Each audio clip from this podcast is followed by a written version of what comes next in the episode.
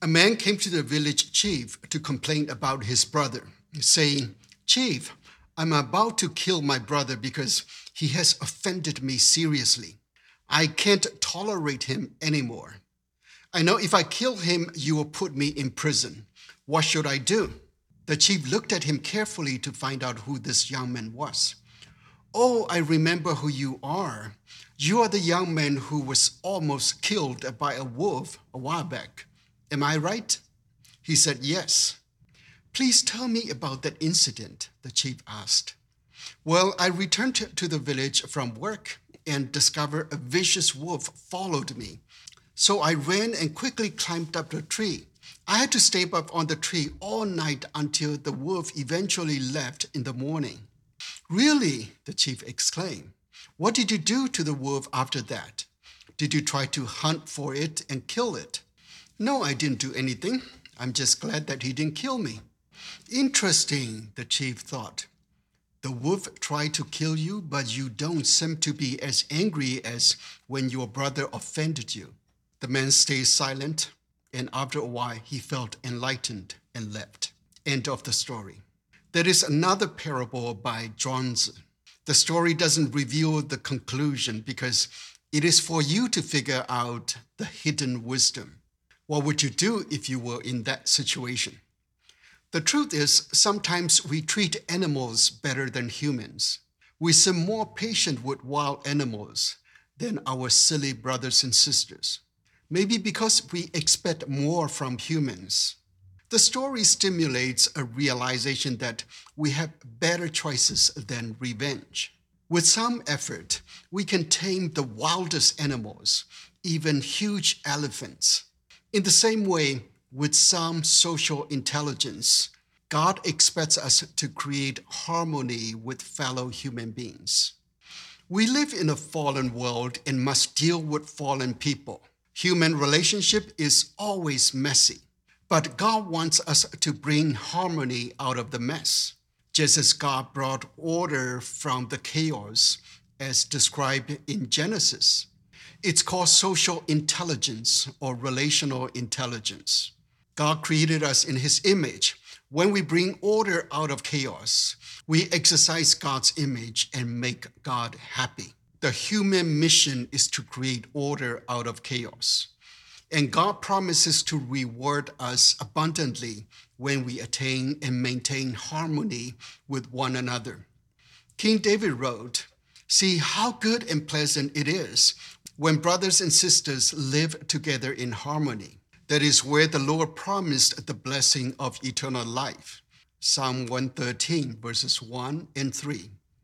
Jesus also said, Again, truly I tell you, if two of you agree on earth about anything you ask, it will be done for you by my Father in heaven. For where two or three are gathered in my name, I'm there among them. Matthew 18, 19 to 20. That means if you can figure out how to live in harmony with fellow human beings, you will be blessed with a ticket to eternity. Your prayers will be answered, and you will experience the presence of God. In other words, you will find fulfillment if you exercise social intelligence. So, today we will look at how to develop social intelligence through Jesus' teaching based on this week's scripture lesson. Let's begin. Hi, in case we haven't met yet, I'm Sam Stone, the light keeper. You are the light of the world, and I'm the keeper. No pun intended. It's my calling to help you shine your brightest so that God is glorified in you and you are satisfied in God. The scripture lesson for today is from the Gospel according to Matthew chapter 18, verses 15 to 20. Listen to the word of the Lord. If another member of the church sins against you, go and point out the fault when the two of you are alone. If the member listens to you, you have gained that one. But if you are not listened to, take one or two others along with you, so that every word may be confirmed by the evidence of two or three witnesses. If the member refuses to listen to them, Tell it to the church. And if the offender refuses to listen even to the church, let such a one to be to you as a Gentile and a tax collector. Truly, I tell you, whatever you bind on earth will be bound in heaven, and whatever you loose on earth will be loosed in heaven. Again, truly, I tell you, if two of you agree on earth about anything you ask, it will be done for you by my Father in heaven. For where two or three are gathered in my name, I am among them. Matthew 18, 15 to 20. Blessed are those who delight in God's word. Thanks be to God. At a glance, this passage sounds like Jesus is giving us a formula for conflict resolution. But when we put this passage in context, it turns out to be much deeper than mere conflict resolution. It's about social intelligence. This passage can be easily misinterpreted to justify excommunication or ostracizing bad actors in the church. However, the immediate context prompts us to interpret this passage differently and more profoundly. So let's look at the context first. Chapter 18 begins with the disciples approaching Jesus and asking him who is the greatest in the kingdom of heaven. Jesus gave them an object lesson. He called a child, whom he put among them, and said, Truly I tell you, unless you change and become like children, you will never enter the kingdom of heaven. Whoever becomes humble like this child is greatest in the kingdom of heaven. Matthew 18, 2 to 4. Here, Jesus reveals that the greatest in the kingdom of heaven are the humblest Note that Jesus says, become like children. It's an attainment. He equates spiritual maturity to childlikeness. He's not asking us to dumb down, but to realize that we are born great, which can only be appreciated after we have explored other options. T.S. Eliot famously wrote, We shall not cease from exploration and the end of all our exploring will be to arrive where we started and know the place for the first time. Life is a journey to the beginning. Then Jesus demands the disciples to be kind to the little ones, meaning those who are young in faith and new to the community. Those who may be struggling with stupid things because they are far behind you on the journey. He then said, Whoever welcomes one such child in my name welcomes me. That's profound. When you welcome those who have just started out on the journey, you welcome the Lord. Jesus cares about them so much that he made this even more intense comment next. If any of you put a stumbling block before one of these little ones who believe in me, it would be better for you if a great millstone were fastened around your neck and you were drawn in the depth of the sea. Verse 6. Jesus is not talking about a harsh punishment to those who put a stumbling block to the spiritually immature, but revealing that they are doing something more regrettable than fasting a millstone around the neck and killing themselves in the deep sea. Why? They fail to exercise their social intelligence to bring harmony from chaos. In other words, they perpetuate chaos and make things worse. Jesus used the same phrase, stumbling block, at Peter when Peter rebuked Jesus for revealing that he would be crucified. I covered the story in detail in last week's message. He said, Get behind me, Satan. You are a stumbling block to me for you are setting your mind not on divine things, but on human things. Matthew 16 23. Based on what Jesus said here, being a stumbling block is being Satan. Remember, Satan or Satan in Hebrew is a verb meaning to oppose, to entice, and to be adversarial. Mainly, anyone trying to counter God's plan is a Satan. Just as Satan contradicts God's plan for Jesus by tempting him to seek worldly success rather than fulfilling the divine dream. When we put a stumbling block on a fellow believer, we are making a big mistake. We are Sataning. Then Jesus reveals that God is watching over everyone on their spiritual journey. He says, Take care that you do not despise one of these little ones. For I tell you, in heaven, their angels continually see the face of my Father in heaven. Verse 10 Sometimes we could develop spiritual arrogance or spiritual pride when we are ahead of others on the spiritual journey. The Pharisees were good examples. They were so proud of their piety that they despised others, such as the Gentiles and tax collectors. Here, Jesus wants us that everyone on the spiritual journey has an angel reporting to God. So don't think just because you know better, you could despise other. The angels are reporting their progress to God. That means God has assigned an angel to watch over your journey as well. Then Jesus told the parable of the lost sheep to illustrate God's care for those on their spiritual journey. He said, What do you think? If a shepherd has a hundred sheep and one of them has gone astray, does he not leave the 99 on the mountains and go in search of the one that went astray? And if he finds it, Truly, I tell you, he rejoices over it more than over the 99 that never went astray. So it is not the will of your Father in heaven that one of these little ones should be lost. Verses 11 to 14.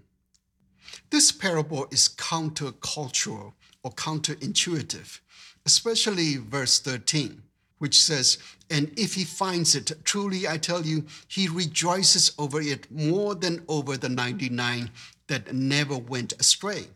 You might wonder if God rejoices more in finding the lost, does it mean God loves the 99 less than he loves the lost? No, of course not. The point of the parable is that God doesn't want anyone to be left behind. A lost sheep compromise harmony. A 100 is a complete number. 99 indicates something's lacking and incomplete. God rejoices for the completeness and harmony. With this context in mind, we can now correctly interpret the passage for the day. Jesus said, If another member of the church sins against you, go and point out the fault when the two of you are alone. If the member listens to you, you have regained that one verse 15. Jesus is talking about another member of the church. That means he's someone on the journey, equivalent to the little ones Jesus mentioned in the context. And he's also equivalent to the lost sheep in the parable. We don't know how he sinned, but Jesus compares him to the one that went astray. His divergent compromise wholeness and harmony of the herd. Jesus wants you to point out his fault not confrontationally, but with a spirit of gaining him back and restoring harmony. Remember that God cares about the lost. Sometimes a sheep can fall so deep into a gutter beyond one person's ability to retrieve it. Then Jesus provides the next step in the procedure to restore harmony. He says, But if you are not listened to, Take one or two others along with you, so that every word may be confirmed uh, by the evidence of two or three witnesses. Verse 16. That is in line with the Old Testament law. You need two or three witnesses to prove someone is wrong. You need to bring those who are fair and spiritually mature, not just those who will side with you. Remember, this chapter starts with Jesus teaching them humility. We need to be humble even if we are right. That reminds me of when Jesus was on trial. They tried him quickly at night without allowing witnesses to testify for him. Obviously, their purpose was to kill Jesus, not to gain Jesus back. They act according to their spiritual arrogance. They should fast a millstone on their neck and kill themselves in the deep sea. Anyway, the context reveals that this procedure should not be followed to punish people, but to regain them and restore harmony out of chaos. Then Jesus provides the third step if both the first and second should fail. He says, if the member refuses to listen to them, tell it to the church. And if the offender refuses to listen even to the church, let such one be to you as a Gentile and a tax collector. Verse 17. That's where the interpretation often falls apart. Some churches excommunicate or ostracize people when this third level reconciliation fails. We need to treat the Gentiles and tax collectors the way Jesus did. The Bible says Jesus was a friend of Gentiles and tax collectors. So, from Jesus' perspective, treating them as Gentiles and tax collectors means maintaining hope in them as redeemable and waiting for them to return, but not permanently giving up on them. For Jesus, no one is irredeemable. Then Jesus said, Truly I tell you, whatever you bind on earth will be bound in heaven, and whatever you loose on earth will be loose in heaven. Matthew 18 18. Jesus made a similar statement in the Gospel of John after giving the disciples the Holy Spirit. Its meaning is profound. Jesus gives you the power to send people to hell and teaches you to never use that power. You must forgive people not because you have no choice, but because you choose love over vengeance. Just Jesus asked Peter on the night of his arrest to put his sword in its sheath, he wants you to choose love and harmony despite wielding the lethal weapon to do the opposite that makes your love real. Jesus himself has the authority to send us to hell, but he chose to go to the cross to redeem us and to bring us home and restore the heavenly harmony. We also should use our power like that. Then Jesus gives you two promises here for choosing love and maintaining harmony. He says, Again, truly I tell you, if two of you agree on earth about anything you ask, it will be done for you by my Father in heaven. For where the two or three are gathered in my name, I'm there among them. Verses 19 to 20. The first promise is that he will answer your prayer when you maintain harmony. The second is he will be with you when you maintain harmony. Why? As I said in the beginning, you exercise God's image when you create harmony out of chaos. That's social intelligence. God loves those who behave like him. Jesus wants you to create harmony out of chaos. That's our mission, and let's live it. And you will be blessed with your prayers answered and God's presence with you. That's it for today. I hope you find this message illuminating as much as I enjoy receiving it from the head office. Until we meet again, Keep your light shining brighter and broader and harvest the fruit of profound freedom, purpose, and happiness. Amen. Bye now.